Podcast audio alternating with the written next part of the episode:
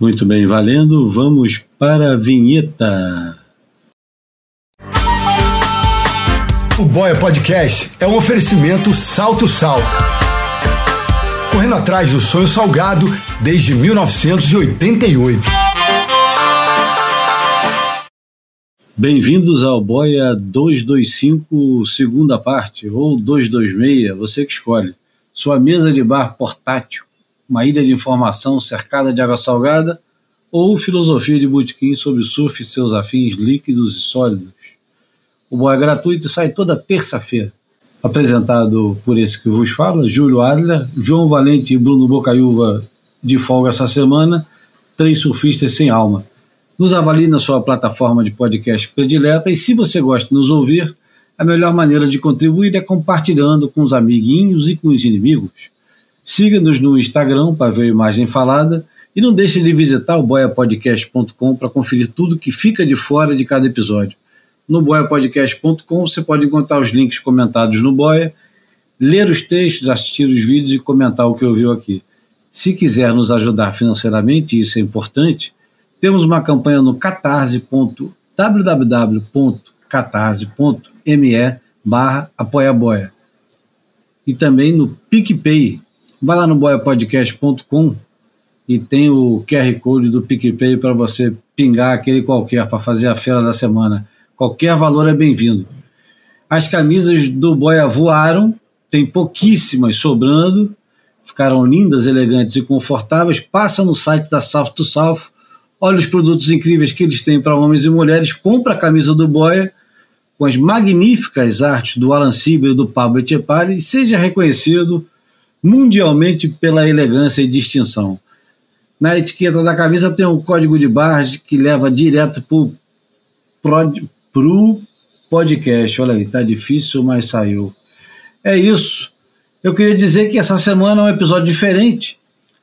Eu achei que ficou faltando coisa para conversar com o César Baltazar, o Ferrugem, e gravei mais um pouquinho de conversa com ele é, dessa vez falando um pouquinho sobre os aéreos e um pouquinho de nada sobre pimenta também, paixão da casa. E, e convidei o PP César, que estava com ele na Califórnia, e aliás foi testemunha de algum dos grandes momentos dele também, para conversar conosco. Ficou muito mais uma conversa do César com o PP, aliás, o nome do PP é Pedro César Duarte Guimarães, é PP César, então é PP César e César Baltazar, uma dupla de César, né? Ficou do cacete, eu gostei. Não tem música, não tem almanac, não tem imagem falada. Semana que vem a gente volta à programação normal e pronto. Espero que vocês gostem. Aquele abraço.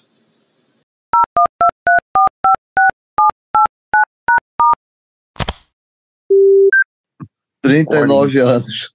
39 oh. anos separam esse, esse papo, hein, cara? Praticamente 40. A última vez que eu tenho lembrança de ter visto você foi em 84 mesmo, lá na Califórnia, cara.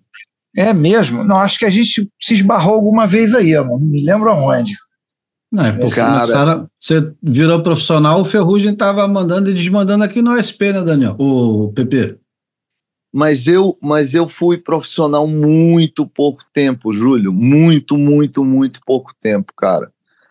É, inclusive, eu, eu esse final de semana fazendo minhas pesquisas maluca de, de fita velho, velha, né?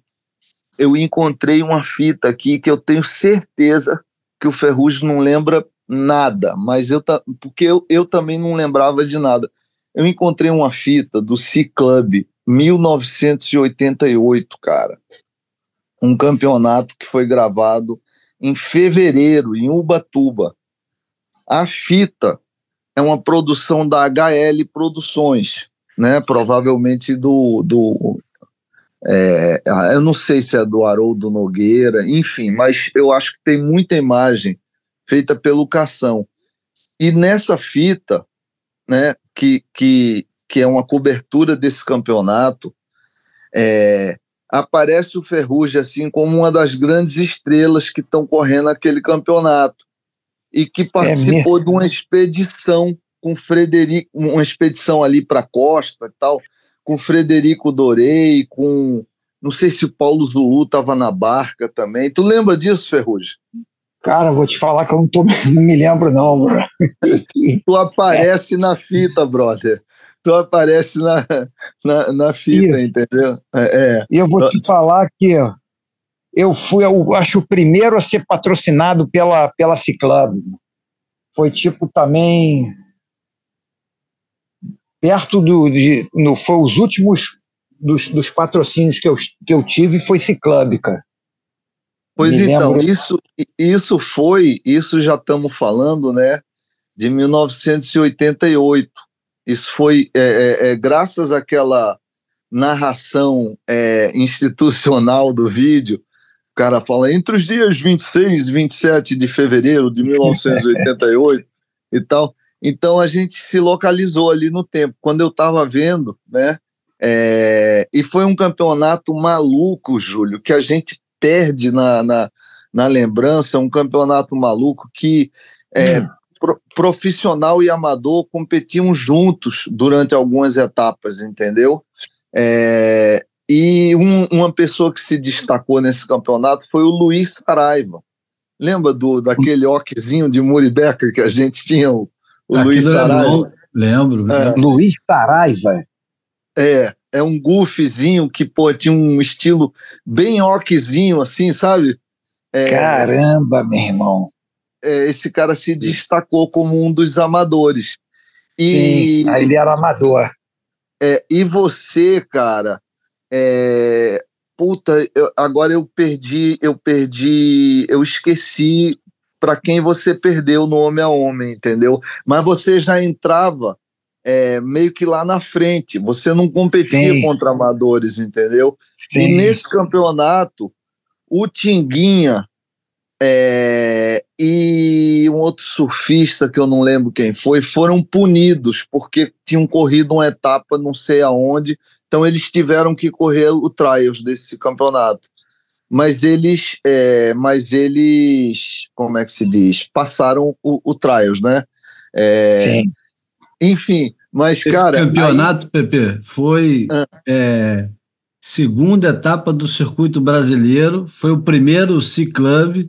Quem ganhou foi o Jojó, quem ficou em segundo foi o Ricardinho. Ricardo Toledo, exatamente. Neno Matos e Heraldo Gueiros em terceiro. Em terceiro, exatamente. Davi Usadel, Marcelo Bosco, Paulo Matos e Dada Figueiredo em quinto, empatado. Cara, Pode crer. Acho que agora, agora acho que eu estou começando a me lembrar desse campeonato, bro. porque você falou do Heraldo Gueiros, me veio uma me veio uma, uma cena, mano. a gente acho na praia, bro. e com o Heraldo Gueiros. Pode crer. E tu ainda fez uma expedição, Ferrugem. Isso é que é maluco. Caralho, bro. essa expedição não me lembro, irmão. Que botaram uma expedição que eu acho que tava também o Arnaldo Argolo, entendeu? Ah. O, o Nelson Ferreira Caralho, meu irmão, me lembrei ah. dessa expedição, brother. Lembrou, né? O tá barco, tá só... Acho que o barco, o barco enguiçou. Meu irmão. Exatamente. Tem a reportagem irmão, do barco caralho, enguiçado. Meu irmão, foi a maior merda essa expedição, brother. meu irmão, agora eu me lembrei. O barco, ele, ele enguiçou. Eu o comecei motor, a enjoar. motor. Meu irmão, eu comecei a passar mal. Aí eu me joguei e falei, não fode, meu irmão, vou embora. É, tava longe pra caralho da costa. Eu me joguei na água, mano. E fui remando pra praia. E depois eu andei até, meu irmão, não sei como é que eu cheguei, mano. Eu só sei Caralho, que eu. tu é muito louco, brother, porque. Caralho, cara... meu irmão, isso tinha esquecido na minha vida, isso tinha apagado. Eu vou, agora eu me lembrei. Ah! É por isso que Caramba. tu foi aí para Bali. Tu saiu remando, foi bater em Bali. Caralho, meu irmão, eu falei, eu não vou ficar. Eu não vou ficar nesse barco, mas não deu, deu tudo errado essa parada, mano. Foi. Aí eu, eu saí remando, meu irmão, remei pra caramba até a praia e depois eu andei muito, sei lá até aonde, agora o resto eu não me lembro. Para mim chegar, Ô, não sei aonde, foi, foi isso que aconteceu, essa tal dessa expedição. Pois é, pois é. Então, mas o, o Júlio, você falou o negócio do profissional, a, a, minha, a minha duração como profissional, eu acho que não, não, não passou de um ano, cara. foi muito rápida, entendeu? Eu, eu fiquei assim, eu fiquei muito desapontado com, com os primeiros resultados. Assim, eu esperava bem mais. Os dois campeonatos primeiros que eu corri como profissional, eu passei passei é, é, os, os dois trials, né, os dois primeiros. Depois eu rodei seis vezes de cara, entendeu? É, ou passava uma bateria e perdia. Eu tinha altas expectativas assim.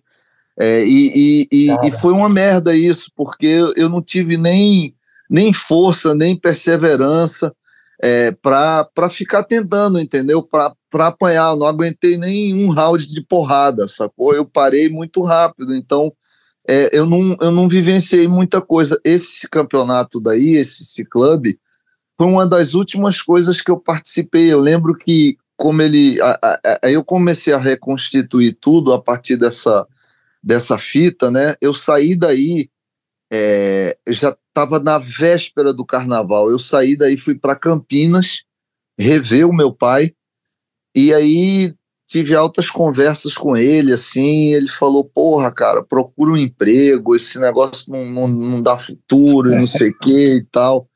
E aí eu comecei a, a, a fazer já o movimento de parar. Nisso, em 88, eu estava na véspera de completar 22 anos, cara. Eu tinha 21 anos quando eu desisti de ser profissional. E também eu te confesso que eu fui muito é, influenciado e impactado pelo Rodrigo Osborne, entendeu? Que porra, que teve uma, uma carreira fodida como amador, que era um, porra, um grande surfista, assim, que como profissional porra como profissional ele entrou arrebentando, foi para final de OSP e o cacete. E de repente ele largou a porra toda. Saiu uma reportagem com ele no Nau, ele com os porra, livros de direito, dizendo que queria. né? E, porra, e aí é eu, ídolo, também, eu, eu, eu, falei, pô, se o Rodrigo Osborne, que porra, pegava pra caralho, desistiu, cara, eu vou desistir também dessa porra, entendeu? É, é, e aí foi muito, eu fui muito fraco mesmo, entendeu? Não estava com, com os amigos certos ali, estava é, achando que ia arrebentar rapidinho. Pô, enfim, aí foi, foi assim, mas, cara, eu a gente tá aqui hoje, cara, para continuar a história do Ferrugem. Eu não quero falar de mim, não, eu quero falar do Ferrugem. Não, mas tá de porra, muito bom ouvir, ouvir você aí, cara. Porra, muito legal. Tu já me lembrou aí uma parada que eu tinha esquecido totalmente, cara. Aí veio a cena do Heraldo. Veio a cena do Heraldo, aí eu me lembrei. Cara, e, e, e essa fita, Ferrugem, eu acho que se tem uma ou duas ondas, tem pouquíssimas ondas suas, ou uma Mas ou acho duas. que eu é, me dei mal nesse acho, campeonato. Eu acho que você estava com a prancha hot stick, é isso, Sim. nesse campeonato, não é? Sim. E talvez seja a prancha hot stick da, daquela foto da capa da Fluir que, que eu, o Julinho colocou no Boia, no, no, no podcast. Sim. Né? Essa prancha no... aí foi, foi uma prancha que eu, que eu consegui muita coisa. Acho que devia ser mesmo. É, eu Tinha... acho que aparece uma onda sua com uma prancha hot stick, entendeu? É, ou é... então outras, porque eu estava patrocinado pela hot stick mesmo, é, nessa época. Aí Nessa... logo depois eu fui eu, eu, ah. eu saí da Hot Stick e fui para C-Club.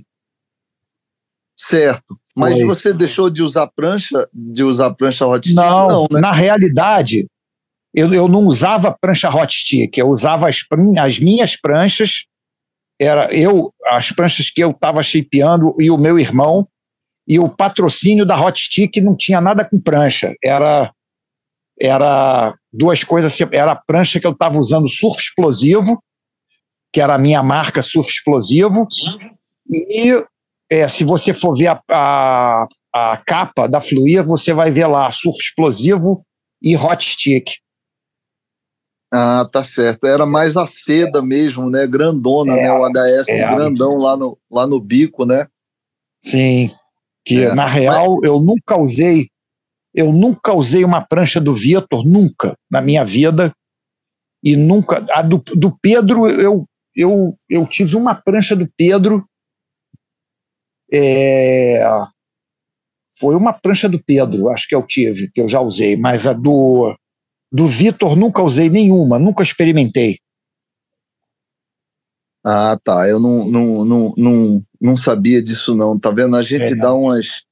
A gente é. dá umas. É, a, a, memória a memória trai, né, cara? É, então, por exemplo, essa história do, do, do surf explosivo, agora eu tô começando a, a lembrar a lembrar de tudo, né, cara? É, é, sim, sim, você teve essa marca. Mas uma coisa que, que o Boia resgatou, né, e que eu tinha poxa, eu tinha apagado quando, quando vocês começaram a falar de prancha, tu começou a falar do teu quiver inteiro que tu usa aí na, na Indonésia. É... Eu pensei, pô, que maneiro que o Ferrugem começou a shapear agora. Caralho, bicho, tu faz Não. prancha há muito tempo, né, cara? Não, então. A história de prancha foi assim. A primeira prancha que eu fiz, eu já mandei aí pro Júlio.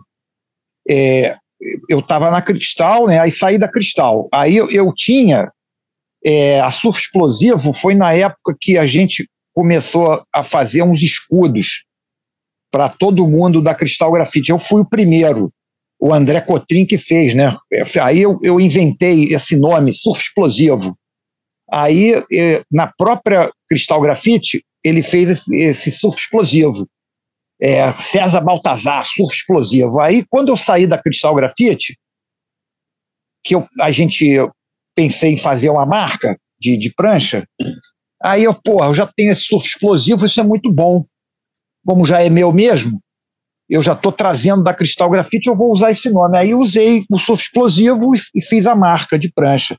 E a primeira prancha que eu fiz, cara, é, a gente já tinha uma oficina ali no, lá no, no postinho, porra, numa casa que a gente alugou muito legal. Cara, ia rolar o hang loose lá na Joaquina, foi o primeiro hang loose e não tinha ninguém para fazer prancha, para shapear para mim, cara. O cara que estava shapeando lá pra gente, não sei o que aconteceu. Eu falei, sabe de uma coisa? Eu vou fazer, eu vou shapear uma prancha para mim, mano. E vou pro campeonato com essa prancha que eu vou fazer.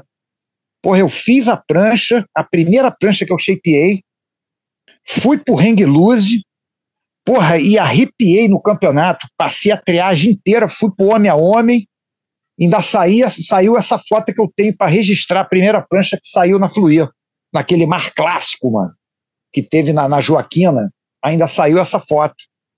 Que legal ah, esse. Instagram. É. Esse Aí campeonato comecei... de 86 foi histórico, né, cara? Histórico, Porra, histórico. Foi inacreditável. É. E, que deu de onda triagem, ali foi... Passar a triagem nessa época era um campeonato à parte, né?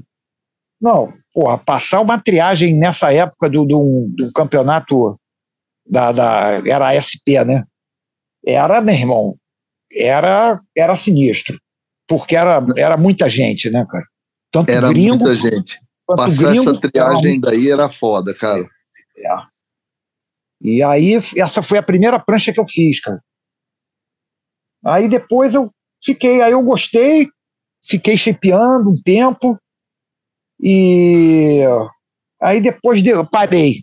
Depois que eu comecei a largar tudo, também que abandonei a competição, né, me, e, e caí dentro da, da, da Quando gastronomia. Quando é que tu abandonou a competição pro, pro leitor? Cara, eu, ah. Eu acho que eu fui até tipo 91. Leitor não, ouvinte, cara. Porra, pro ouvinte do Boia se localizar. Quando é que tu parou de competir? Então, de, foi aí depois desse, dessa época que você acabou de falar aí, foi 80 e quanto que você falou? 88? 88, eu, eu me desencantei, então, 88. Então, o que aconteceu? Eu tive um acidente, né, cara? Eu, eu, eu tive um acidente é, no ouvido, cara. Eu tomei uma pranchada lá no quebra-mar, mano. E foi muito sério, arrebentou meu ouvido todo.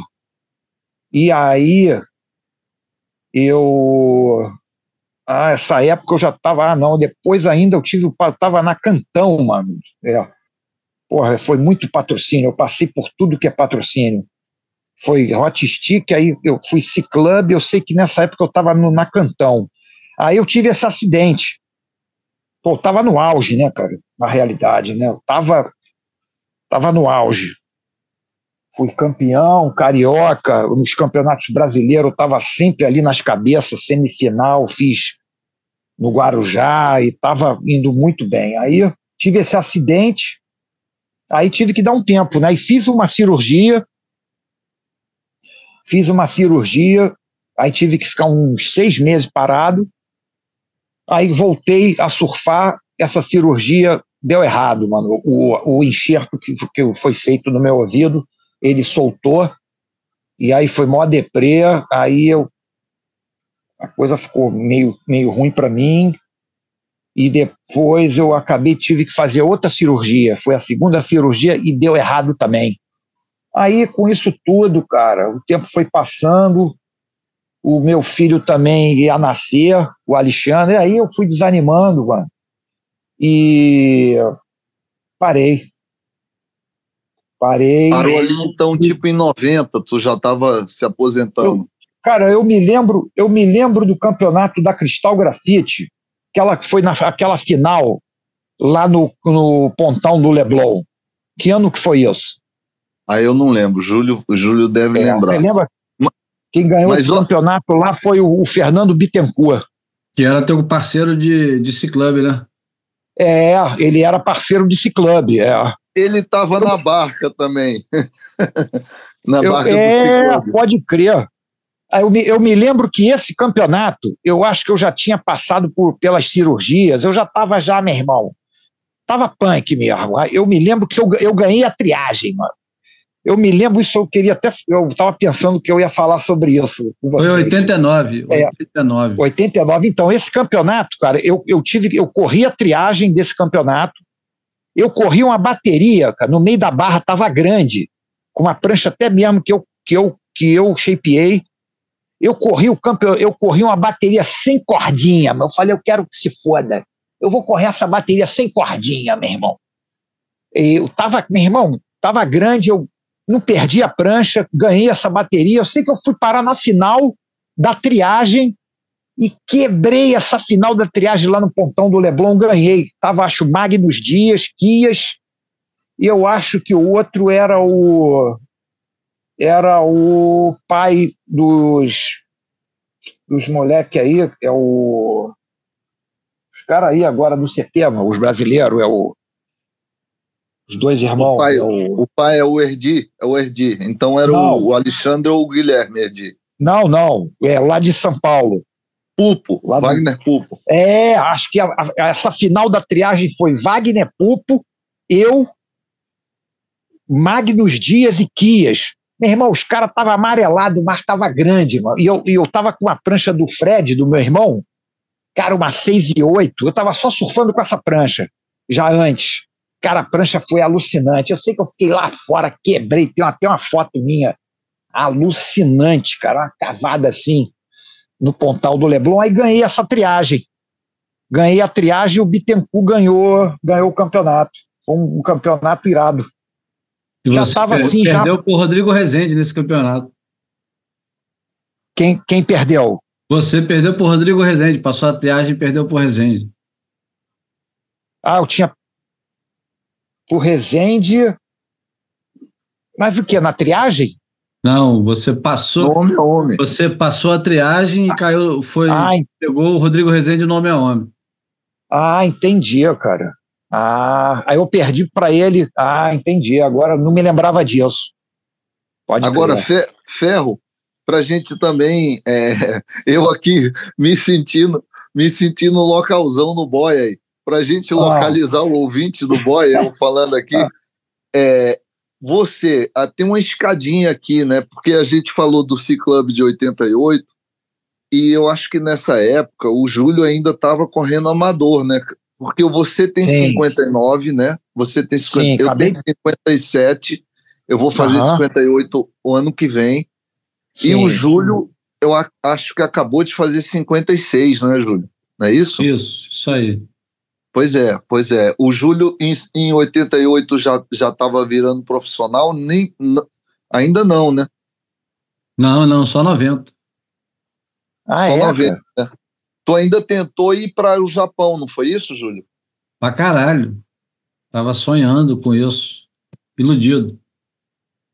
É, não, é, é, todos, todos passamos por nossas desilusões amorosas. Foi, cara. É, naquela época, realmente era era muito sofrimento para nós surfistas profissionais. Sonhadores, né, cara? É, muito, poxa, já, já estava começando a ficar muito difícil ali, né, Ferrugem? Caramba. É, é, é, é mas, mas, mas você foi muito longe, Ferrugem, muito longe mesmo. Não, você, pô, eu... foi campeão carioca, porra. Aí, aí é outra, outro patamar, cara. Eu, é, eu fiquei bem eu, antes. Eu... O Júlio também foi campeão carioca. Enfim, é, é, eu, eu, eu não aguentei nenhum round de porrada, meu irmão. Eu parei rápido pra caralho. É, eu, eu comecei muito cedo, né? Falei, a gente bateu esse papo lá no, no episódio anterior. É, eu fui muito precoce, né? Eu comecei muito novo. E eu já com nessa época aí, eu já tinha já tinha rodado bastante, mas poderia ter ido muito longe ainda, né? Tinha condição de, poxa, fazer ainda uma carreira, mas me estava desiludido já com com, com surf no Brasil, né? Eu, eu falei no episódio anterior, é, com a nossa experiência lá de Califórnia, cara, é, o meu sonho era o circuito mundial, né? Era o meu sonho. Aí, poxa, com essa história de Brasil, essas coisas andando devagar, ninguém apoiava a gente para fazer uma viagem ou outra, e eu, e com acidente também, eu falei, ah, vou, vou partir para outra que eu não vou ficar gastando minha vida aí muitos anos e para depois eu terminar sem nada, entendeu? Só pela, pela egotrip mesmo, e eu, eu vou, vou, eu vou fazer outras coisas. E eu, doeu, né, mano? Mas doeu muito.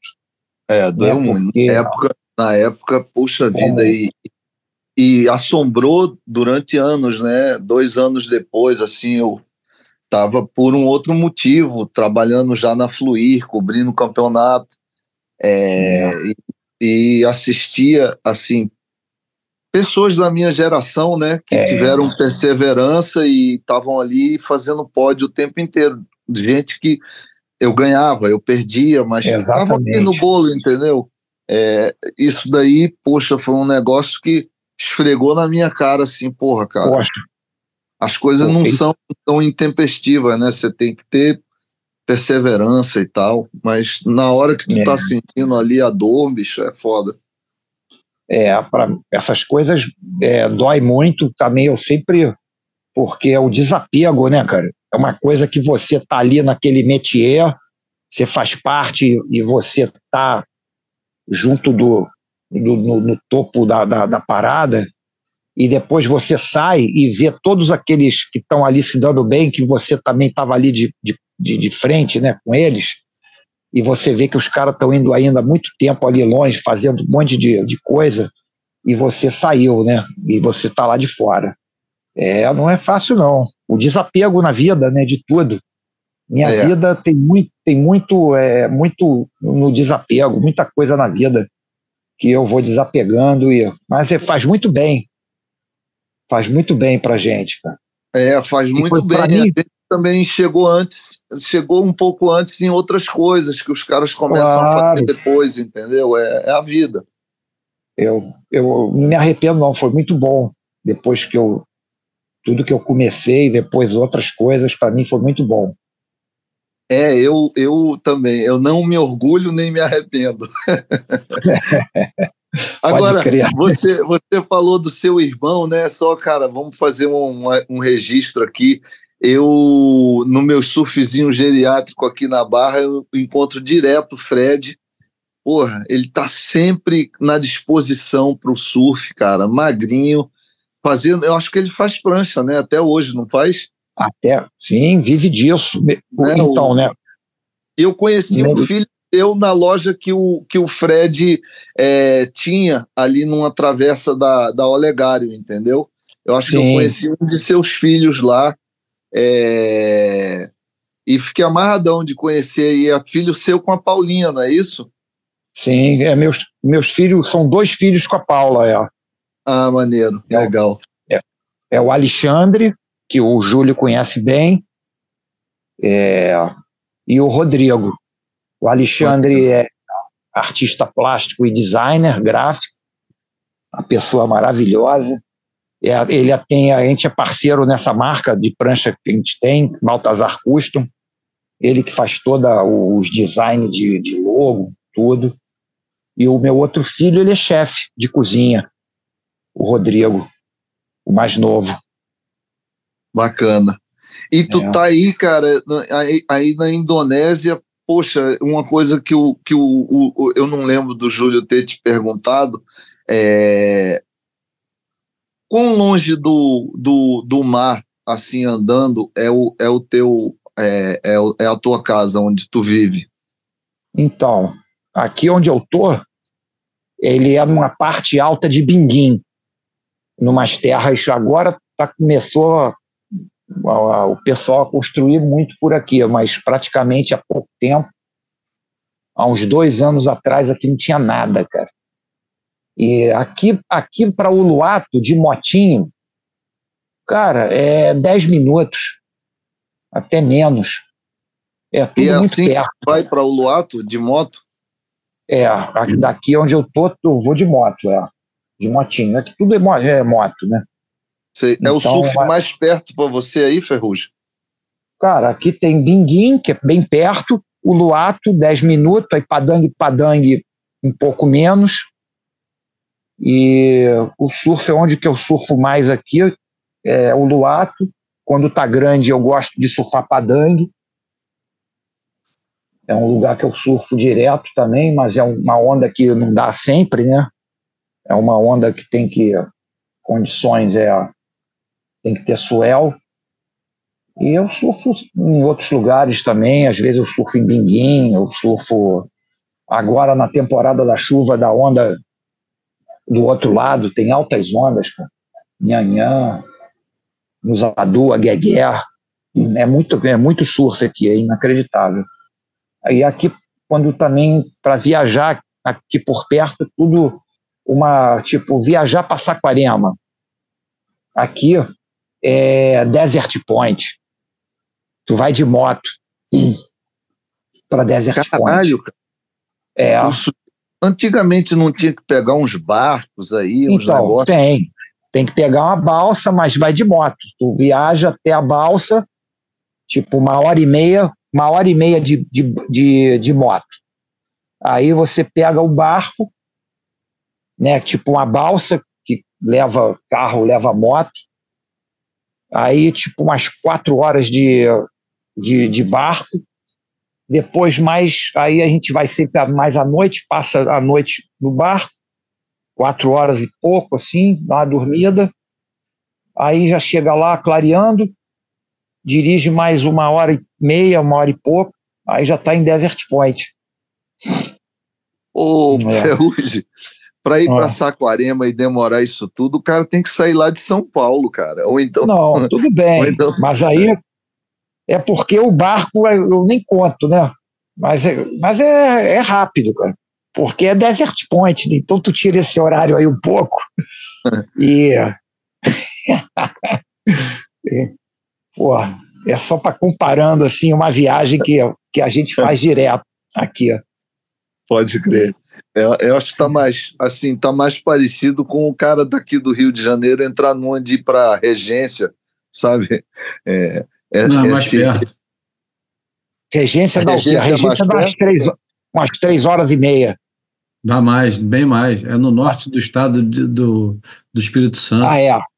É mesmo. Regência de, lá da cidade dá umas uma hora e meia. É, então. Eu acho que daqui do Rio deve dar mais sete. Tudo isso? Acho é, que não. A... É, cara. É, é sim, Ferro. Até Vitória é. dá no, umas quatro, cinco horas. É, porra, falando é em regência, eu peguei, eu peguei uma regência clássica uma vez, foi uma coisa inacreditável. Eu nunca Parece fui lá, não, cara. Não, o seguinte, porra, o, o, o prato principal desse, desse boy era para falar de aéreo mesmo, porque a conversa aqui tem dois caras que dá para dizer que são pioneiros do aéreo no Brasil. É, eu vou fazer uma breve reconstituição do que, que é a história do aéreo no surf, sem certo. querer ser muito fiel mesmo a, a como aconteceu. Mas o aéreo é uma coisa que é bem recente. Aéreo consciente, né? Não é o aéreo que de vez em quando a prancha pula e acerta, não. Sim. O aéreo consciente ele começa no finalzinho dos anos 70, início dos anos 80, e os primeiros caras a, a brincar com esse negócio, a aparecer em revista e tal, o primeiro de todos, aliás, tem alguns primeiros, né? Mas o, é o Kevin Reed na Califórnia e o Dave Smith, o Dave Smith, né? Que é de Santa Bárbara, aquele Goof, lembra, Pepe? Santa Cruz. Santa, Santa Cruz. Santa É, Cruz. Santa Cruz. E, Dave- e, e outro cara que acertava, ninguém lembra dele, ninguém cita ele, mas porra, num dos vídeos, acho que do Chris Bryston, aparece esse maluco acertando de vez em quando, mas ele, ele se tornou mais conhecido pelo apetite de onda grande, mas o, o Dave Miller, um cara compridão também de Santa Cruz, ele, ele acertava os aéreos, cara que pegava muita onda em backdoor, pegava sunset, Lembra? não sei se você- vocês lembram dele. E aqui Eu lembro, Brasil- Júlio. O, mas o Dave Miller, eu, eu tô achando que o Dave Miller é, é, é, é, é, eu acho que é Santa Cruz mesmo, é Santa Cruz mesmo, é Caiu, Cuspia. Não é o Dave Parmeter, eu sei que são duas pessoas diferentes. Não, não, É. Dave Miller, e ele era Sim. muito grande, ele usava botinha, e de vez em quando ele, quando ia acertar o lip, a prancha saía inteira.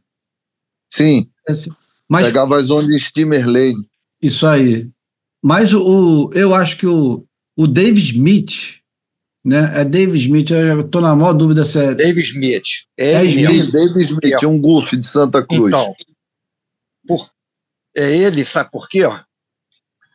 Porque Fala. foi por ele, foi por causa dele que eu comecei a tentar a, o aéreo. Porque o Dave Smith, ele, ele sempre saía. Quem me mostrava, foi de novo no, no outro episódio, falei de André Cotrinha, era muito meu amigo e ele sempre tinha todas as revistas, né, pai, a gente ficava lá vendo, e ele sempre me mostrava. O Dave Smith, ele estava sempre num anúnciozinho, cara, devia ser tipo um sexto de página. Tinha um anúnciozinho, sempre lá pro final da revista, que era sempre uma mesma foto do Dave Smith, uma mão na borda dando um puta de um aéreo. Era o único cara que nessa época tinha alguma coisa de foto de aéreo, não tinha mais ninguém, que era sempre essa fotinho num anúnciozinho, não sei se era de cordinha, de que que era, não me lembro. E o André Cotrim sempre comentava, meu irmão, olha esse cara, mano, o que que esse cara faz, mano? E aí eu entrei nessa pilha, falei, caralho, que loucura, mano. Aí eu falei, eu vou tentar fazer, essa, fazer isso aí, mano. Eu me lembro o primeiro aéreo que eu completei no quebra-mar, com uma biquilha do, do, uma biquilha do, não tinha acho que nem triquilha ainda, uma biquilha do Beto Santos. Aí a partir dali, isso aí deve ter sido em 80 e isso foi tipo 82, eu acho. Primeira vez, eu não me lembro exatamente. Então, essa, essa, é- essa é uma história assim, bem do Rio de Janeiro, né? Do, Mas deixa, do- deixa eu só fazer um- uma parte aqui, deixa eu só Vai, vai lá. con- continuar, porque, vamos lá, aqui no Brasil, e aliás, o, o, o Dave Smith, ele tinha uma sessão num dos filmes do Chris Bryston, e aparecia ele fazendo duas coisas que ninguém fazia na época. Uma era um- uma manobra que tinha um nome esquisitaço, que era over the lip alguma coisa, re-entry, que na verdade era um, um aéreo, um, um aéreo não, desculpa, um floater que nego nem sabia ainda que ia acontecer mais tarde, ia ser o- floater que depois foi é, aperfeiçoado pelo Mark Sansbury e o Nick Wood pra cacete. É, e, e esse cara, ele, ele era bem progressivo, né? Uma parada muito de skate, com a mão na borda, igualzinho os caras do skate. Exatamente. ele, ele dava floater com a mão na borda, dava aéreo segurando a prancha meio. Chegava em cima, dava um, um kickzinho, segurava a prancha e voltava. E aqui no Brasil, quem fez isso, eu acho, primeiro pelo menos foi o, o primeiro a aparecer para o Brasil inteiro, foi o Luiz Neguinho de Santos, que ganha o Olímpicos em 82. E essa galera de Santos também era progressiva pra cacete. E o Luiz, Luiz Neguinho andava de skate pra caramba. Então ele traz do skate essa parada. É, você correu, eu acho, esse campeonato, Ferrugem, que o Luiz Neguinho ganhou. Sim, me lembro. Acho que foi o primeiro, acho que foi o primeiro Olímpicos. Foi esse. isso. Ele e Orelhinha Pô, no final.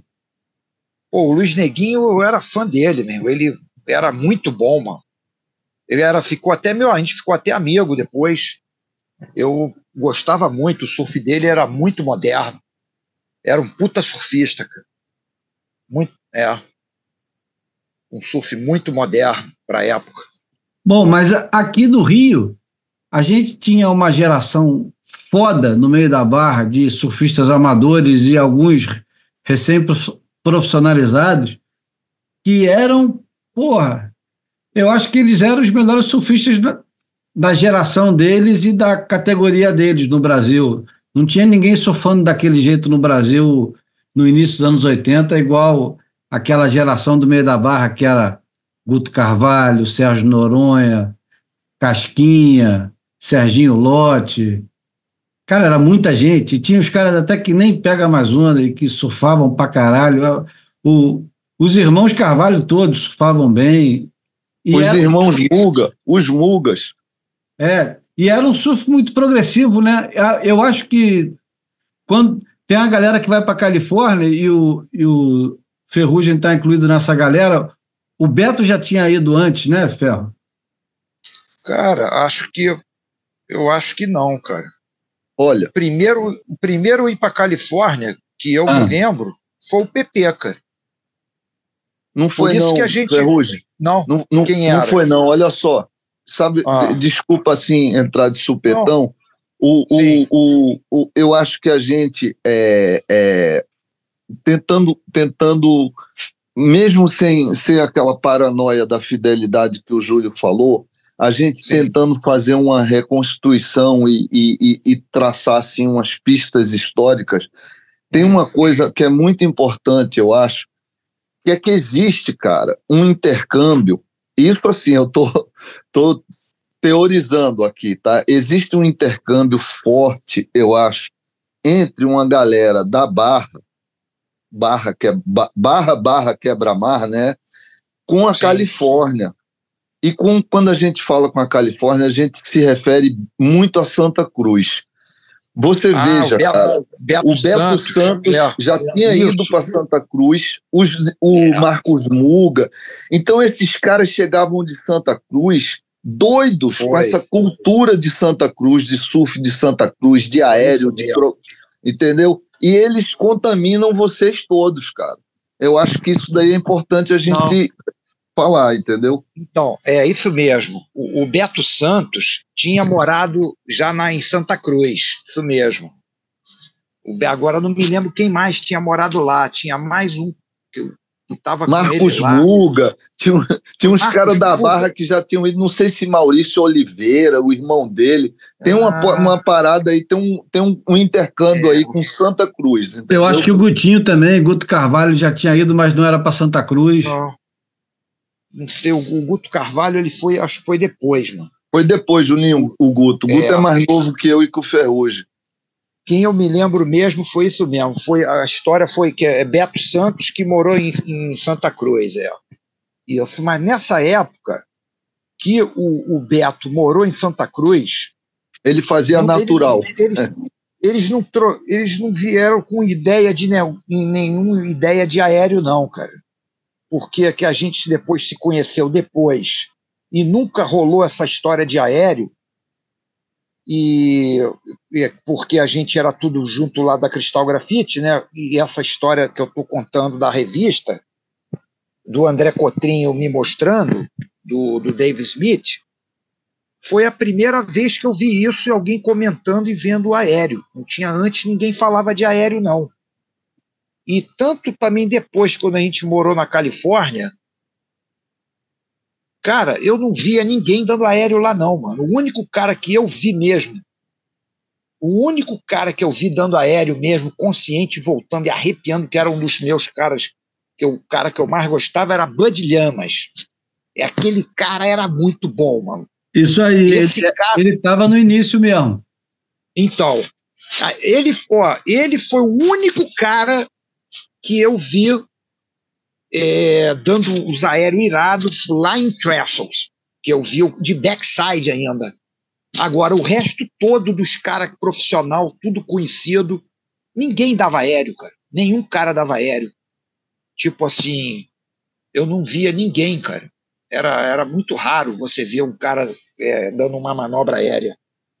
Ó, oh, Ferro, vou, ah. vou, vou, agora para a gente é, confundir um pouco mais, eu vou dar um pouco minhas, minha restituição do aéreo, né, junto com o Júlio. Primeiro que eu estava no, né, eu, eu venho, eu vim morar no Rio no final de, do ano de 81 para começo de 82, né? Certo. É, então tem um período aí que o que o Ferrugem tá é, o Ferrugem, o próprio Júlio estão ali já indo direto no quebra-mar e, e, e, aquela efervescência toda né, do que existia ali no quebra-mar, que eu não acompanho de perto.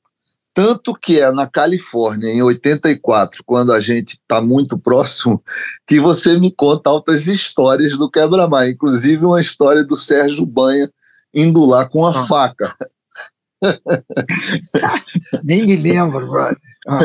Você me contando, eu nunca esqueci ah. essa história. Foi, cara, uma, essa, eu maluco... essa eu não me lembro também. Ah, eu me lembro bem, mas eu, vamos pular e vamos continuar na aéreo, que eu não quero é, é, sair do assunto. Não, então, tudo lá. bem.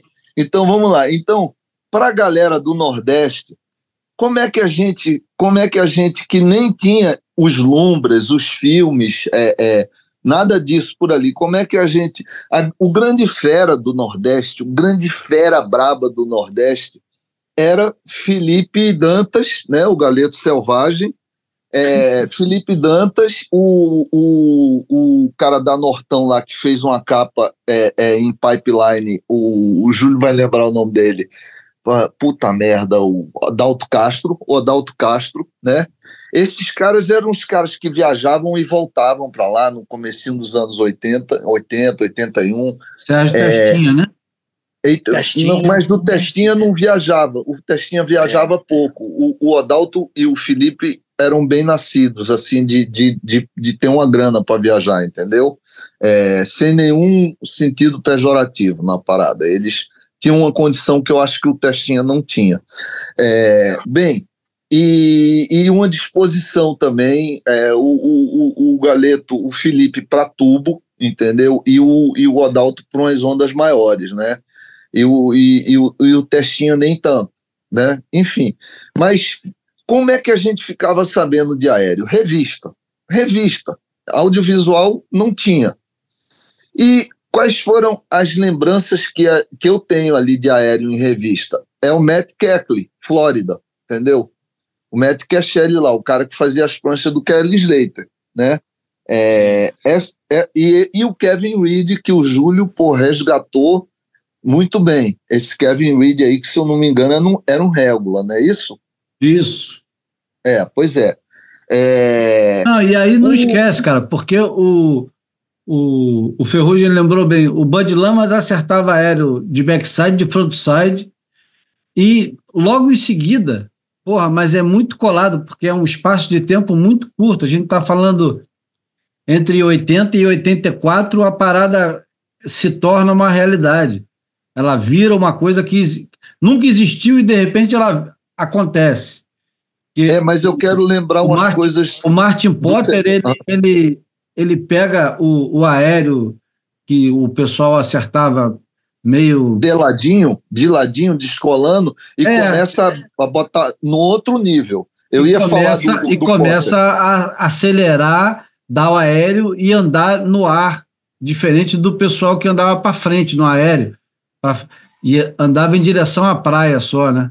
E o... Uma prancha muito paralela à linha do mar. E o, e, o, e o Potter começa a botar a prancha perpendicular à, à, à, à, linha da água o Ferrugem também, é, o Fred também. Não, é, mas aí, peraí, aí, peraí, Pepe, calma. Mas aí rapidinho. é um pouco depois. Isso é mas um pouco calma aí, depois. calma aí. Vamos, vamos só separar uma paradinha, então, aqui. É, o Fred, ele pode até dizer que foi o primeiro cara da aérea no Brasil, e, e tá certo. Só que o Fred, ele era um cara que tinha uma velocidade absurda, e quando ia na junção com aquelas pranchas completamente fora de controle, ela voava, o cara era bom e acertava. Mas ele não tinha interesse e nem intenção nenhuma de dar aéreo. Isso sou eu julgando, né? Não é ele falando, mas pelo estilo de surf que ele fazia na época, aquilo ali era o acaso. Não era uma coisa que ele tinha intenção. Já com Ferrugem, é, e eu me lembro bem, porra, o, o cara insistindo, tentando aéreo, até acertar a parada, e era daquele jeito que ele queria. Não era o, o cara buscava a junção, igual o, bodyboard. O bodyboard ele, ele ficava buscando a junção para poder dar aquele aéreo 360 que eles davam, né? Sim. Sim. Vai, fala. Mas. Então... Não, é, é, bem, o, o, eu só queria lembrar umas coisas para o Ferrugem de, de, Califórnia, né? Porque o, o, o Ferrugem em 84, ele, eu acho que foi em 84, quando ele ficou em segundo é, no, no, no OP, né? É, 80, eu já estava. 85 em janeiro. Foi quando eu voltei Califórnia, Havaí, e aí em janeiro foi o OP, de 85. Certo. Mas eu lembro de ter encontrado você na Califórnia em maio de 84, abril. Foi. É, é. Eu, eu já estava lá há um tempo. Né? Eu fui, eu fui, eu fui para lá em janeiro e fiquei lá até agosto. Quando eu cheguei lá em janeiro, eu também não via é, ninguém tentar aéreo, com uma exceção do lugar onde eu estava por ali, tá? E essa exceção também inclui o seguinte, uma coisa que a gente resgata aqui o Boscoli. Em janeiro era a época que tinha aquele campeonato Kating é, em Huntington Beach, né? No, em pleno inverno. É, eu fui assistir o dia final desse campeonato. Quatro brasileiros estavam lá. O Marcelo Boscoli, eu acho que estava, se eu não me engano, estava o Marcelo Boscoli, o Frederico Dorei, o Mong, o Luiz Leal, né? E tinha uma outra pessoa que eu não estou lembrando quem era agora. Mas nesse campeonato, o David Egas foi lá para longe. Eu acho que caiu na semifinal, entendeu? Mark Richard estava nesse campeonato, Sean Thompson, eles já estavam no declínio deles, assim, estava chegando a outra geração, a geração do Tom Curren, né? Não estava chegando, já estava se consolidando. E o David Eggers deu uns aéreos nesse campeonato, entendeu? Nesse skate. Impressionante. O David Eggers, muito moleque.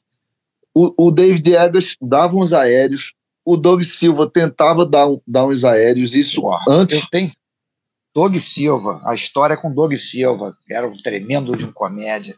Lá é. nesse campeonato, o Doug Silva, eu ia falar isso do Doug Silva, quando a gente estava lá no campeonato amador, ele no não mundial. gostava de mim, não. É. Ele tinha a maior reca de mim, mano. Aí, numa daquelas caídas lá, a gente surfando, mano, eu dei um aéreo uma onda pequena, mas eu vim numa veloz, um aéreo perfeito, cara. Uau! Mão na borda. E ele tava passando, mas eu caí tipo assim, um metro dele quando eu voltei. Tlá! Mano, ele ficou recalcar. Isso eu nunca mais esquecia. Doug Silva. Agora, é. eu, não, eu não me lembro do Doug Silva é, dando uma manobra aérea, não. não, não ele, te, ele tentava, ele tentava dar, um, dar uns aéreos é, assim, na cola do David Eggers, que dava. O David Entendi. Eggers dava. O, o, o, o, o Peter King também começou a tentar dar uns aéreos, entendeu? Isso, no, isso na minha memória, na lembrança de 84. Mas eu queria voltar para o começo dos anos 80, que eu ainda estava no Recife, entendeu? E a gente olhava aquelas revistas com o, o Matt Keckley dando, dando né, com as fotografias do, desse cara na Flórida, e a Flórida era muito mais nordeste para gente do que aquelas águas da Califórnia, roupa de borracha. Os caras sem roupa ali, entendeu? Tinha uma foto ou outra, um anúncio da Sandec, uma coisa assim. E eu lembro do Cuencas também começar a tentar. E o Cuencas era habilidoso pra caralho, entendeu? Lembra do Fábio Cuencas, Ferrugem? Claro, cara. Claro que Foi, Pois é, ele também é um cara desses, cara, que nesse, nesse eu acho que nesse né, num, num OP que teve em 84, parece que tem uma lendária bateria do, do Cuencas com Tinguinha. Enfim, eu sei que tinha uma turminha ali que via revista no começo dos anos 80 é, que flertava com isso daí, entendeu? É, agora, porra, se a gente quiser traçar um timeline assim muito muito fiel e tal, é, eu, eu, eu, eu acho que tem que gastar um tempo aí pesquisando mais e tal.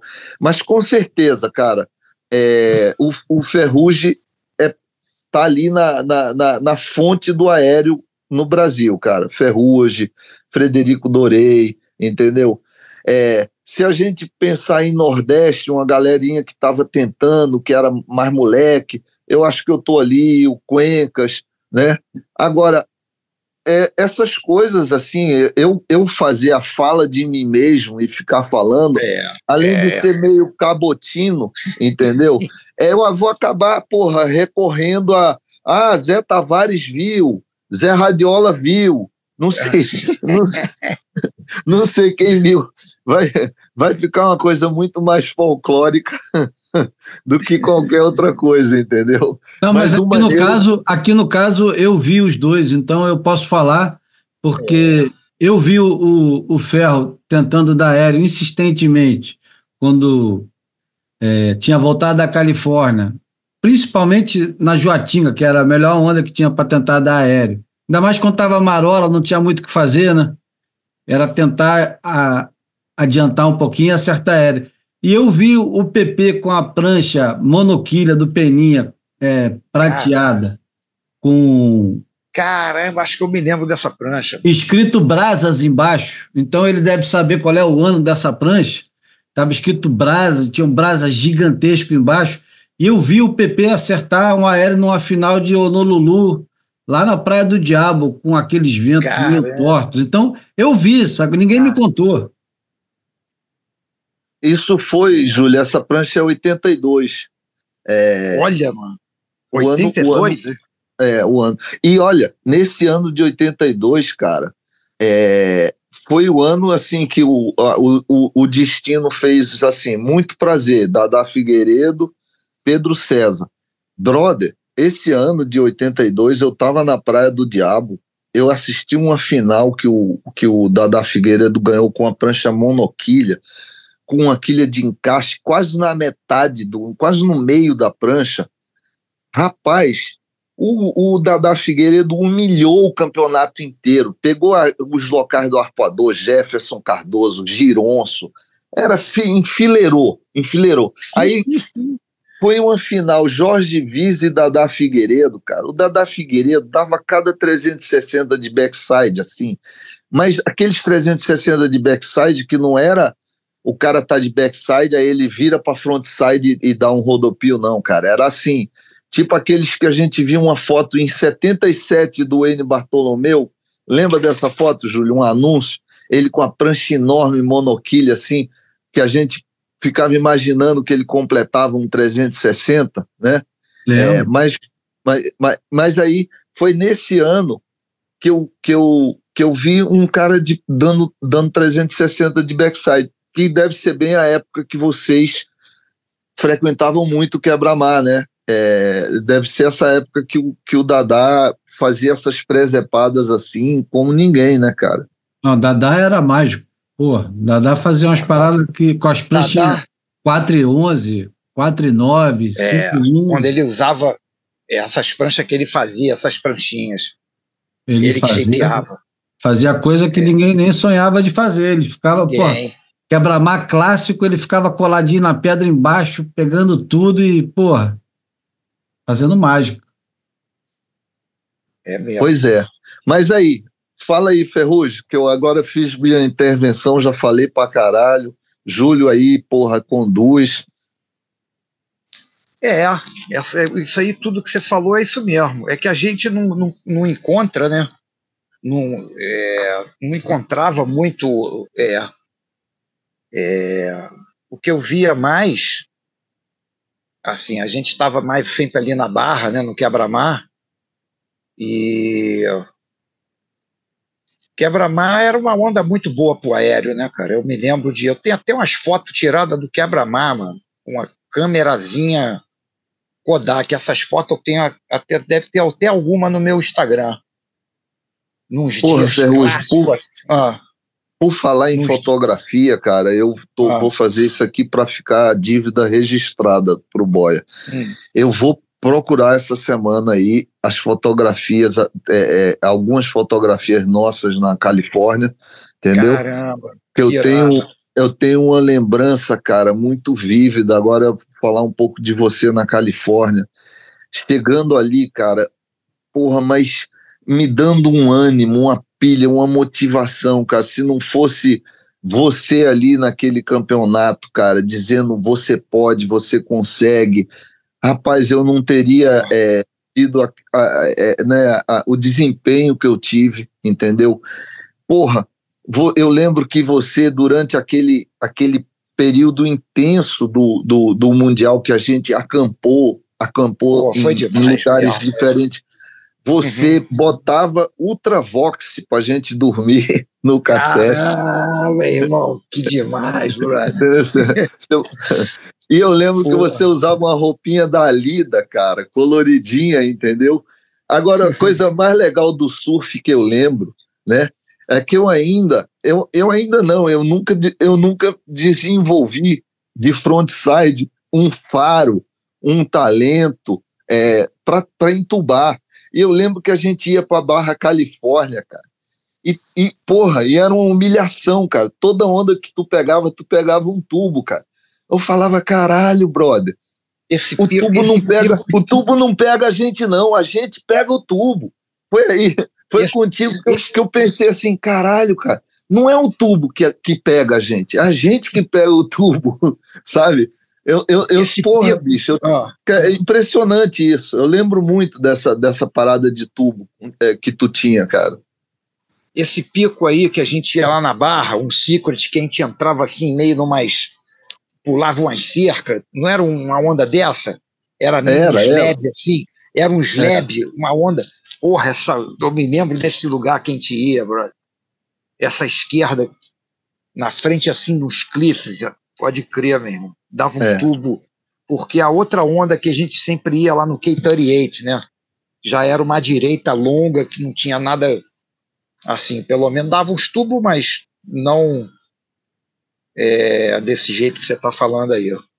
É, e essa época que a gente estava com o Heraldo, o, o Heraldo ainda era um foragido de pipeline, que o Gary Lopes pegou a prancha dele, fincou na cerca, ele, sai, ele saiu de lá, ele saiu de lá, eu encontrei com ele num supermercado, falei, caralho, Heraldo, aí ele botou a mão assim na boca, meu irmão, caralho, eu tô sendo procurado, tô sendo Tô ele, sendo procurado ele... em tudo que é lugar.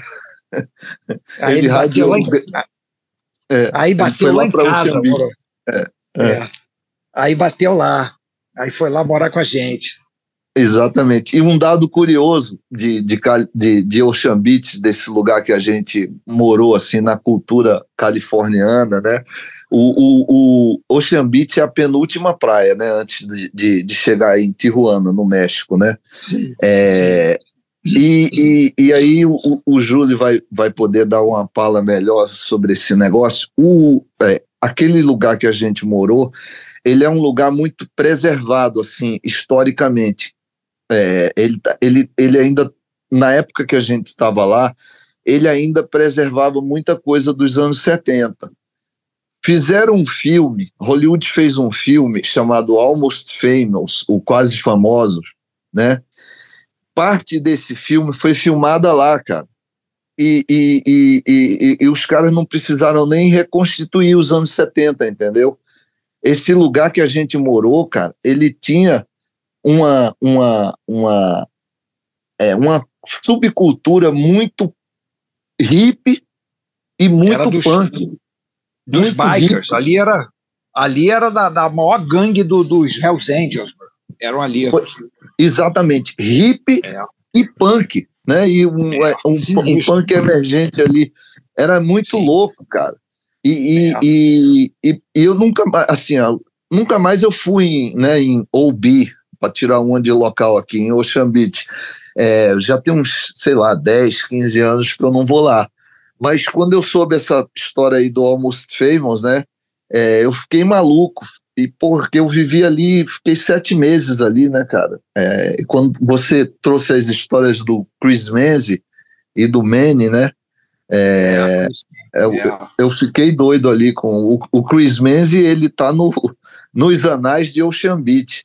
Aí tinha ele, tinha o Greg Foster, que frequentava muito ali, é, é, o, é. o Danny Koch, lembra do Danny Koch não, Danny Koch é Newport, é o Dave Connors, Dave Connors, um goof. Dave Connors. Danny, Danny, Danny, não é, é Dave. Danny, Danny, é, é, Danny. ele foi, ele foi, ele há um ano ou dois, acho que ele, ele, ele teve no, no top 16, não foi?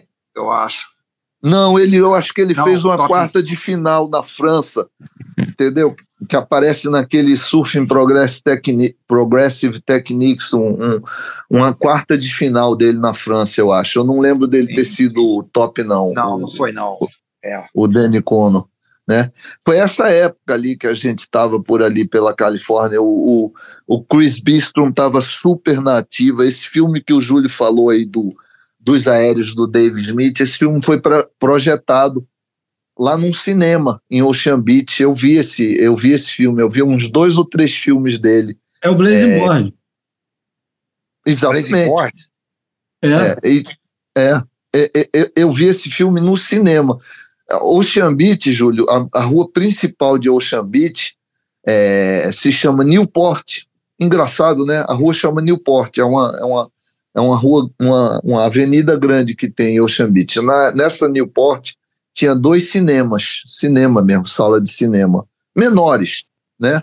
É, como uma estação Botafogo hoje. Um assunto que nos fascina e que faltou falar é de pimenta, cara. E eu quero porque eu acho que nesse negócio aí tem uma parada. Tem os Big Riders de, de surf e tem os Big Riders de pimenta. Esse papo eu tô fora, cara. Esse papo eu, eu vou ficar só aprendendo, só ouvindo e aprendendo. Porque eu sou.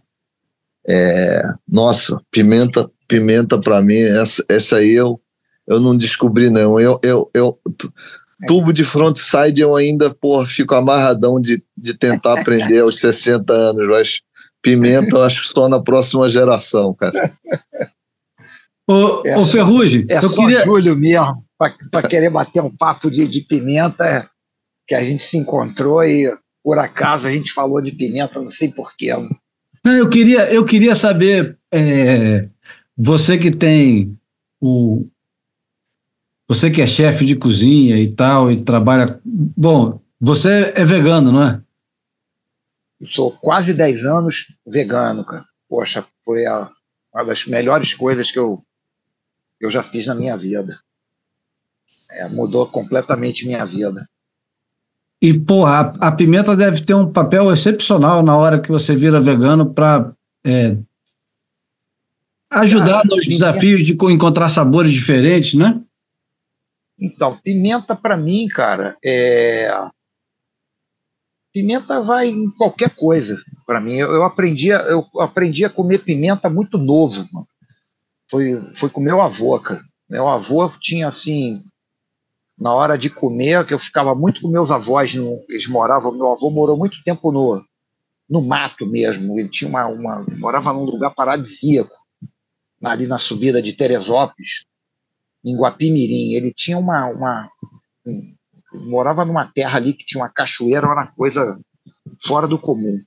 E eu, eu vivia muito com eles. Meu avô, cara, era assim, uma. uma na hora de comer, era sentar, botava o feijão e aí vinha com a pimenta, e depois botava comida. E eu aprendi, o meu avô era meu ídolo, cara. Eu, eu comecei aquilo muito novo e nunca foi, foi um vício eu sou fascinado por pimenta. Não, não tem comida para mim sem pimenta.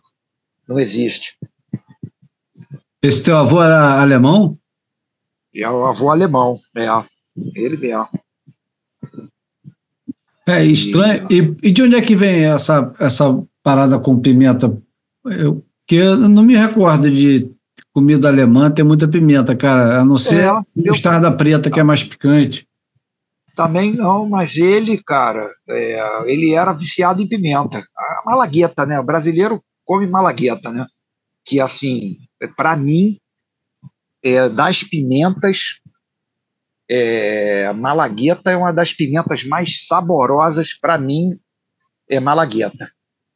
Tá entre, assim, top 3 de sabor, né? Mas ela é bem picante também, é bem picante, mas de sabor ela ela é, é uma pimenta maravilhosa para comer mesmo o chile, né? Ela comer pura.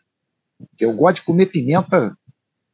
Quem gosta de pimenta come a pimenta, né? Aqui na eu tô aqui na Indonésia, lugar que tudo aqui é pimenta, né, também. Aqui é tipo México, né? Aqui o aqui a comida é muita pimenta, né? É muito bom. Come o chile mesmo, chile, se come ele cru, é. Tem aqui o gorengan, que é uma, uma fritura, que é um empanado, que é muito popular. É, vende assim, é, todo é de 100 100 metros tem uma barraquinha disso. E ele vem sempre com bota se, bota lá no saquinho o, o, o que você escolhe é o tempero, o tofu, batata doce, tem a banana, né, que aí não vem com não vem com pimenta. E aí já pega assim o tiro e fica assim uma parada cheia de tiro de, de, e bota cru. Aí você vai comendo essa fritura, esse empanado com a, com a pimenta crua. Quer dizer, só numa, numa comendo assim, tu come uns cinco gorengão, uns quatro, tu come sei lá quantas pimentas que tu come. Quem gosta, né? Mas a maioria dos local, local come muita pimenta. O balinês, o indonesiano em si, come muita. É o, sabe, sabe o sambal, né? Que é a, a salsa indonesiana. Eu faço em casa o sambal. É, é bom demais. Eu faço em casa, é mas faço com dedo de moça, né? Sim. Como é, que, como é que é o sambal que você faz? Ah, eu pego receita no YouTube e sigo. Sim. Vou, Sim. Querer, vou querer que você passe um, uma receita de sambal para mim. Como é que você faz o teu? Sambal vai. Porque tem vários tipos de sambal, né? Sambal vai é, cebola, tomate, é, o chile, né, picado. É, pode vir com o tomate também com uma o, tipo uma, sal, uma massa de tomate. É praticamente isso. Pode pôr alho também, vinagre. É, sambal é tipo assim. Gengibre não? Não, gengibre não. Gengibre não tem no sambal, não. E aí você deixa tem fervendo um tempo? Tem, tem uns tipos de sambal que aqui tem um que chama de trace, é, que é tipo assim uma pasta de camarão seco, é um gosto muito forte. Tem vários tipos de sambal que às vezes eu até esses eu, eu já pelo cheiro eu sei como tem camarão, eu sinto esses às vezes eu nem como porque tem camarão, né? E ele tem uns que ficam muito fortes. Eu evito. É bem tradicional. Mas porque na Indonésia cada lugar tem tipo um sambal, tem um tipo de sambal. Tem uns que são cozidos, tem outros que são só cru. Então, é para mim é o paraíso aqui. Eu, eu, eu, eu faço direto. Eu faço direto e vou, vou pegando receitas diferentes e ah. coloco na geladeira e vou deixando. Vem cá, quando você foi estudar mesmo para ser chefe, você foi é, se aprofundando nas propriedades da pimenta? Cara, a pimenta não. Pimenta já é uma coisa natural. É, nunca. Era pelo sabor mesmo, né? pela picância. E sempre a comida, eu acho que sem um pouco de picância, para mim, né? É até perigoso, né? Às vezes você. É, porque trabalha, botar pimenta na comida é. Na realidade, acho que mais desagrada do que você agrada. Porque tem que tomar muito cuidado.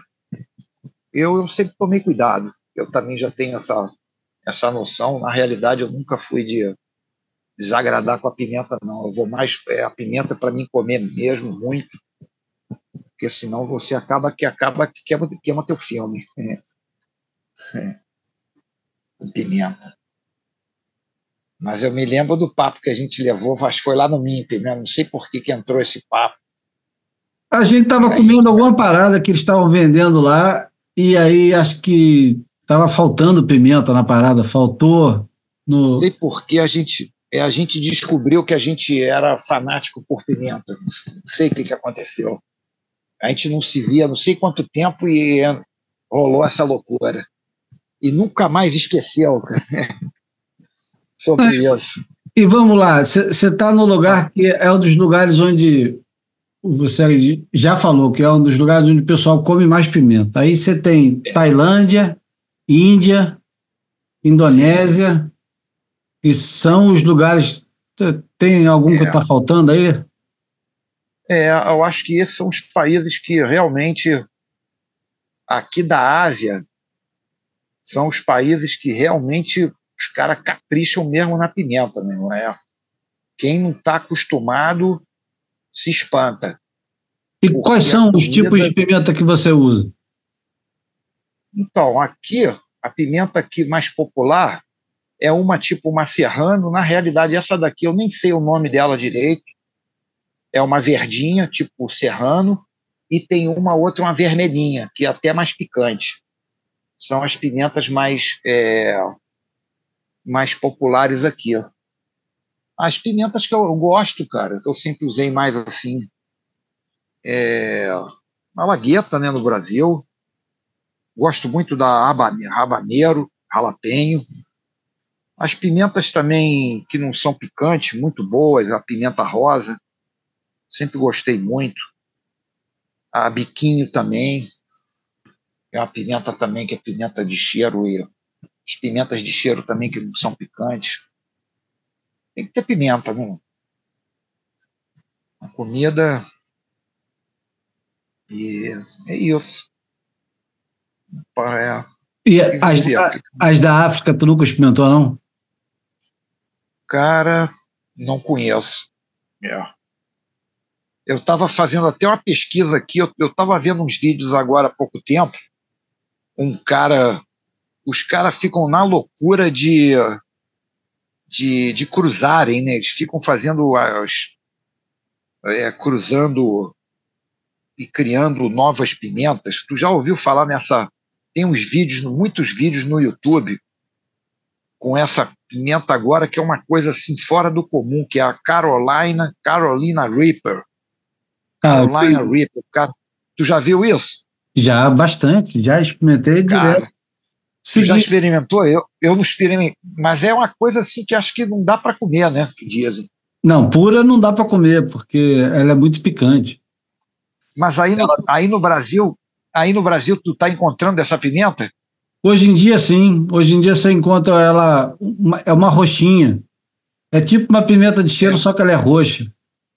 Tem, é, acho que tem três cores, é, tem essa tipo roxinha meio amarronzada, uma mais avermelhada e o teor dela de picância é, é, é, é uma coisa assim muito muito mais do que do que as outras. É. E tem tem uma parada. O moçambicano e ah. angolano tem uma pimenta que é diferentaça das pimentas que a gente está habituado e que é de um porra é de um ardor assim absurdo, absurdo mesmo. Tu bota três, quatro gotas e a parada fica mesmo quase insuportável, mas para quem gosta é, é suportável. E mas eu aí já fala. Hum. Mas aí ela, você come ela, ela já está como se fosse molho. É, é já molho. está num um molho, tá? Entendi. É. Os caras deixam curtir no molho, um óleozinho, tipo, né? Tipo no Brasil, que o brasileiro ele não é acostumado a comer a pimenta. Ele é sempre a malagueta, tem o olhinho com vinagre. Brasileiro ele não come, né? Não tem o costume de comer. Eu ele faço a minha aqui em casa. Eu faço, eu faço o meu molho. Eu uso, é, uso óleo mesmo de cozinha. Nem uso azeite nem vinagre. Uso só o óleo de cozinha e deixo uhum. curtindo. Às vezes boto tempero, às vezes não boto. Mas onde, onde eu aprendi a comer assim umas coisas muito diferentes, lá no Caribe, você junta, Sim. você junta duas culturas que tem comida picante que são foda, né? Porque o Caribe, pelo menos o, o Caribe inglês, você tem uma porrada de indiano que foi para lá, Trinidad Tobago, Jamaica, Barbados, tem uma porrada de indiano que foi para lá com os costumes dele. E aí você junta com a culinária africana. Porra, tem umas coisas muito interessantes, cara. Os caras botam pimenta nas coisas muito interessantes. Eu acho até mais legal do que no México. Porque no México os caras fazem. É. Os caras brincam no México, até chocolate os caras usam pimenta e é, um, e é do caralho. Né? Já, já experimentou chocolate com pimenta? Nunca. Não. Nunca? Não.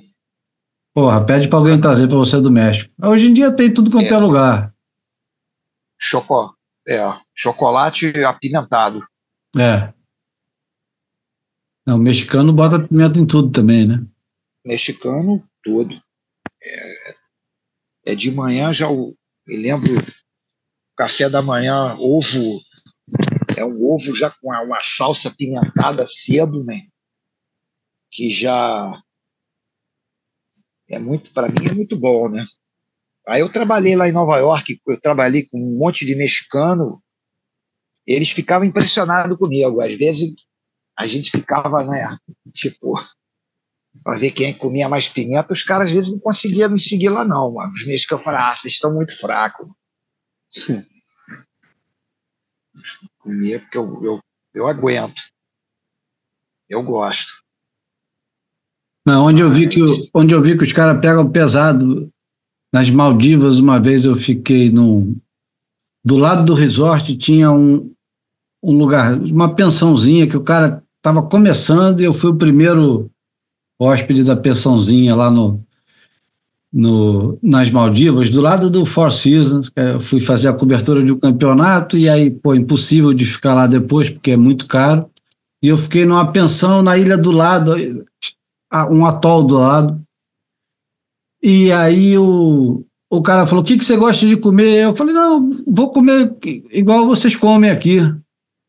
Aí ele falou: Não, tudo bem, mas você não tem problema com, com comida apimentada? Eu falei: Não, eu adoro comida apimentada. E no dia seguinte, o cara fez uns, uns sanduíches de atum de manhã cedo. Primeira coisa, uma pasta de atum. Maravilha.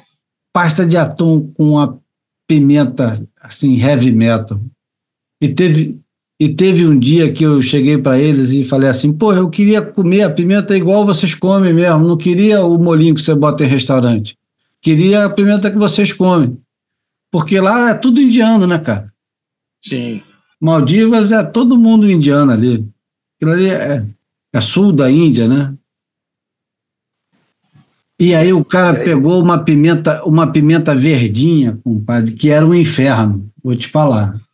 A pimenta verdinha, Aí, botei na comida, porra, suava.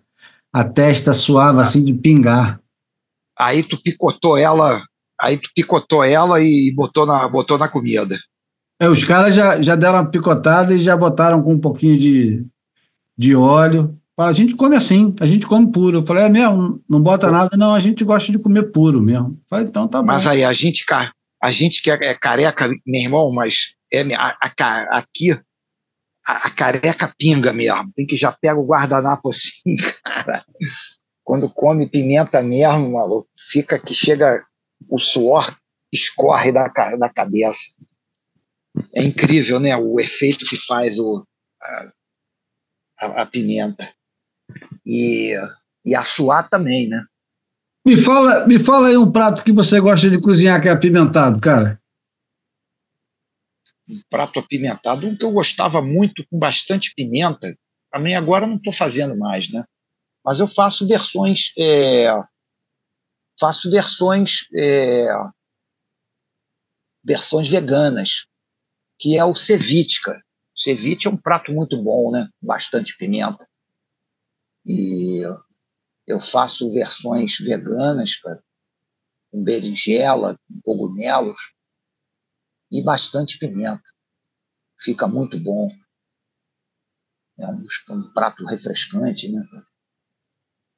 E... Dá, dá a receita pra gente, então, para fazer um. Uma receita de.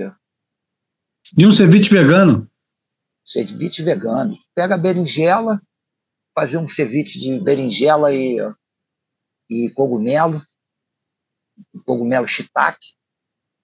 Você pega a berinjela, fatia ela bem fininho, pode botar ela na frigideira assim, ó, para dar só uma até sequinha mesmo, sem sem óleo, sem nada, né? Só para dar uma uma cozinhar ela um pouquinho. E aí ela vai dar um pouquinho uma tostadinha e você tira, o cogumelo a mesma coisa.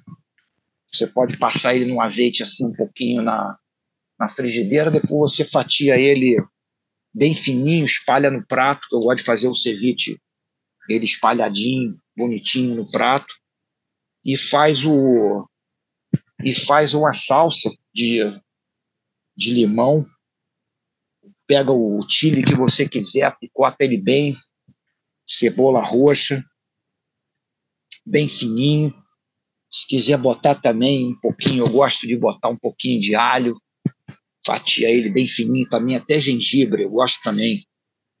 E faz a salsa, pode fazer com azeitezinho, limão, mistura tudo, picota a, o chile e, e aí você rega, depois bosta, eu boto um, um extra de, de, de, de cebola, e coentro fresco depois em cima, mano. E pronto. Tá pronto. Você não, não precisa deixar, deixar tempo nenhum. Come... Não. É, essa história de, de, de que, que falam de, de ceviche deixar ele curtindo, cara, eu acho assim, para mim, não tá com nada. O ceviche, porque o limão, ele é tão forte, cara, que na hora que você. Isso até o do peixe, né, cara? Que eu gosto. Até não, né? Eu acho que é principalmente do peixe, porque. Não, pô, é lógico, o do peixe, é. Então. No Peru, os caras servem. Vegano. Bota na hora mesmo. Então, é, é muito melhor na hora, essa história de deixar curtindo. E eu sempre gostei, acho muito melhor o ceviche, porque o pessoal faz o ceviche cortado em cubo, né? Então fica aquela coisa para você. Eu não gosto, nunca gostei. Eu gosto do ceviche ele cortado, fatiado fino. Você fatia ele como se fosse, chama no japonês, é, o juzukuri, que é uma fatia bem fina, que você corta ele assim, com a faca bem deitada. O, o ceviche fica muito mais gostoso do que você cortar o, o peixe ele em cubos, que fica aquela coisa para você ficar mastigando aquele pedaço de peixe cru. Então, e, e aí você espalha o peixe assim, ele de, é, deitado no prato e, e você bota na hora. Cara, aquilo ali botou, conta um, dois, três, mano, tá perfeito. Porque se você deixa, ele passa, ele dá aquela curtida demais. Isso é o meu gosto, né? É o meu estilo, eu não gosto. Que deixar um tempão no limão. O peixe começa, fica esfarelado, fica horrível. Só fica gosto tudo de limão. E a berinjela você não tira um pouquinho do amargor dela, não, com, ou com sal, ou com vinagre, essas coisas? Ah, não? não precisa, não, cara. Ah, eu gosto. E a berinjela cortada fininha também, ela parece que é a mesma coisa do que o peixe. Você fatia ela fininha, ela fica também o paladar diferente. E um dos outro que eu gosto muito também é o giló, fazendo do mesmo jeito é, o giló também fatiado fininho, Você passa ele na frigideira um pouquinho assim, sem nada, e faz também. Eu, eu amo giló, cara. É uma das coisas assim, eu sei que as pessoas também, a maioria das pessoas não gostam, mas eu adoro giló, cara. Eu, eu, agora tem muito tempo que eu não faço aqui, é difícil achar. Porra, tem um, tem um bar aqui perto que tem um giló em conserva, que é uma parada fenomenal. Ele é muito bom. Porra, eu, eu aí no Brasil, cara, eu fazia cada sanduíche, eu tenho até umas fotos, cara. Eu fazia altos sanduíches de pão francês de giló, cara. Eu sempre pensava, caramba, as pessoas não sabem como isso é bom, cara. Porque, assim, é raro você ver alguém que realmente curte giló. E giló é muito bom com pimenta, né? o giló, a mistura do, do, do amargo, apimentado, aí o tempero que você faz, fica muito bom, cara. Experimenta esse sanduíche de, de giló, brother. Apimentado aí, até com esse meio, com esse molho um pouquinho, tipo do ceviche. Explica aí como é que tu faz, então. Como é que você faz? Você corta ele... Então, corta o giló fatia fininho, cara. Faz a mesma coisa o processo ele na frigideira, ele vai ficando crispy Vai fazendo e, tipo como se fosse uma cebola? Uh, não, ele ele está assim inteiro, né? Então ele ah. vai ficar com, com, o formato do giló inteiro, mas fininho. Ah, corta ao comprido, então. Ele. É, ao comprido. Isso. Tipo uns filezinhos é, de giló. Fininho. É, filezinho, filezinho de gilobra. Aí você põe na frigideira, na frigideira seca, aí ele vai dando um crisp. Aí você vai botando, vai fazendo isso. Aí, meu irmão, depois você vai botar ele, vai, preenche o, o sanduíche, azeite, pimenta, sal, um vinagre também, que sempre é bom, um vinagrezinho ou um limãozinho, brother, mas fica bom demais, mano. Fica muito bom. Mais nada? Você não bota mais nada? Só isso? Mais nada. Se você, cara, quiser alguma. É, você gosta de, um, de, um, de queijo, é que eu não como queijo. Mas eu gosto do sanduíche só do giló mesmo. E fica muito bom, porque quando ele fica crispy, ele perde é, quase. Cara, tu nem sente que ele é completamente diferente dele quando ele é feito assim, cozido. É, quando você cozinha o giló, ele em pedaços maiores, ele é completamente é, diferente. Eu, eu fazia um, costumava fazer também um chutneys de, de, de, de giló também, deixa na conserva, fica maravilhoso. Aí já fica adocicado, né? Chutney adocicado e picante também fica muito bom. Tipo como você falou, conserva, né? Mas aí já o chutney adocicado,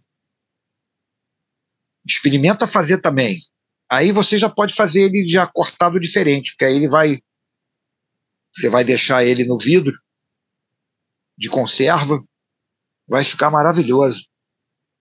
Mas aí, conta, conta, aí, como é que você faz o chutney do giló? Então, o chutney você corta ele é, picadinho, é, mesmo processo frigideira, no começo eu não gosto, do, deixo ele seco, vou, vai tipo dando um crisp nele, depois aí você joga um azeite, já dá aquela fritada assim um pouco mais no azeite, e sal, é, vinagre, qual vinagre que você quiser usar.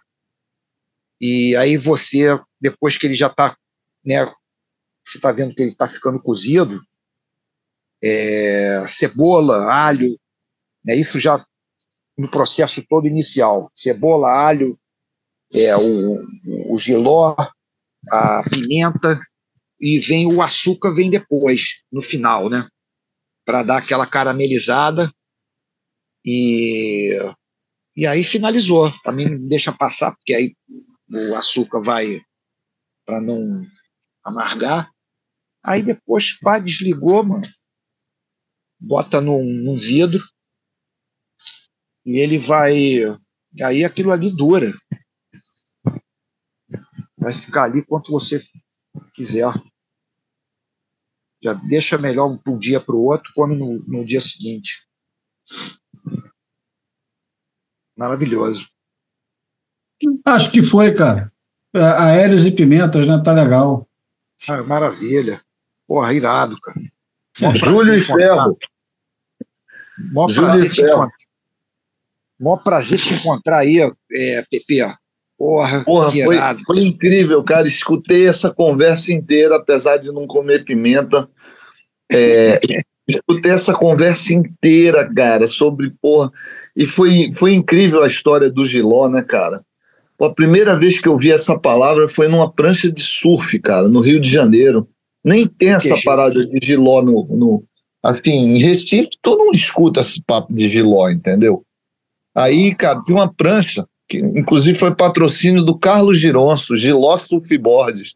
Lembram é, da Giló? Ah, ah, eu lembro. Ah, o Giló, meu. Lembro do Giló sim, bro. Pois, então, pois então, cara. Mas aí, esse chutney de, de Giló aí que tu deu a receita, né? Dia desses o, o Júlio levou a gente aqui num, num lugar de porco, numa casa do porco, que estava metido a ter uma sobremesa de giló, uma entrada que era um negócio de giló assim, mas eu acho que esse chutney aí vai ficar mais interessante. Eu adoro giló frito. Cara, eu ah, adoro giló frito, assim. Oi? Ah, você, então o giló, tu, o giló tu gosta. Que é raro, Descobri no Rio de Janeiro. Primeiro pela prancha, depois o, o giló em si, num natural que tinha lá no, no, no centro da cidade, que fazia um, um, um giló é, fritinho assim, sabe? Quase como uma batata palha, bem uhum. amarguinho, bem interessante, entendeu? É, então, mas, cara, é incrível vocês saírem da pimenta ao giló, cara. muito maneiro. Legal. E foi muito, muito legal, Ferrugem, falar contigo, cara. Eu fiquei pilhadão quando eu ouvi o boia anterior, fiquei amarradão que o Júlio convidou aí pra gente falar sobre aéreo. E, porra, é, tomara que o Júlio faça mais conversas assim entre duas outras pessoas, né, cara? E Porra, adorei também, cara. Muito maneiro. Cara, gostei muito. Nunca fui em Bali, cara. Não sei, não sei, se irei ainda nessa, nessa encarnação, mas se eu for, eu vou te procurar aí, cara. Porra, eu acho que então que eu depois desse papo, mano, eu acho que tu vou dar a pilha, porra, vem, acho que vale a pena, mano. Ainda, mesmo a gente tá velho, mas aí, ó, vou te falar uma coisa. Dá um jeito aí, vem pra cá pra gente dar uma curtida aqui que tu. Pô, podia vir vocês dois juntos, mano. É. pois é, o Júlio, o Júlio já foi para Bali, não já, Júlio? Eu fui uma vez, mas era caminho do Timor Oeste. Fiquei três dias. Porra, a gente é. vai bater esse, bater esse papo ao vivo aqui, mano. Tomando cervejinha é. e comendo os oh, pratos do chefe Baltazar. Aí a gente ia fazer aqui um, ia fazer aqui, sei lá, um evento, mano, para fazer toda essa versão filmada. A gente ia pegar as ondas e ia fazer giro. É, a gente acha que o berinjela, o que for, uma pimenta. Aí o PT não vai, né? Mas tudo bem. Mas aí o PT vai. Vou aprendendo. Vai. Aí a gente vai, porra, vai fazer aqui um puto evento de pimenta, mano. Uma bateção de papo aqui e pegar, uns, e pegar tubo.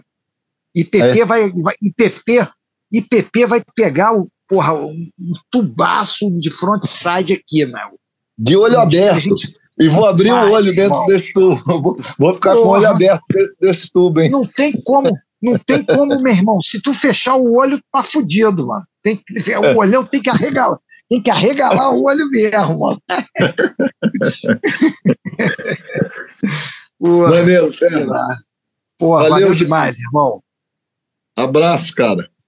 Grande abraço, irmão. Valeu, Ferra, valeu, Pepe, obrigado e pronto. Pô, Júlio, valeu demais, irmão, mais uma vez. Muito obrigado, irmão. Depois, depois manda, depois manda a receita, a receita por escrito. Tá bom. E eu Vou tô devendo a, a, foto do Ferrugem na Califórnia, hein? Pô, essa, eu quero ver, essas fotos agora, eu, eu quero ver mesmo, essas fotos. Pode aguardar. Tá bom. Abraço. Abraço. abraço valeu. Grande abraço para você. Valeu, irmão. Valeu. valeu. valeu.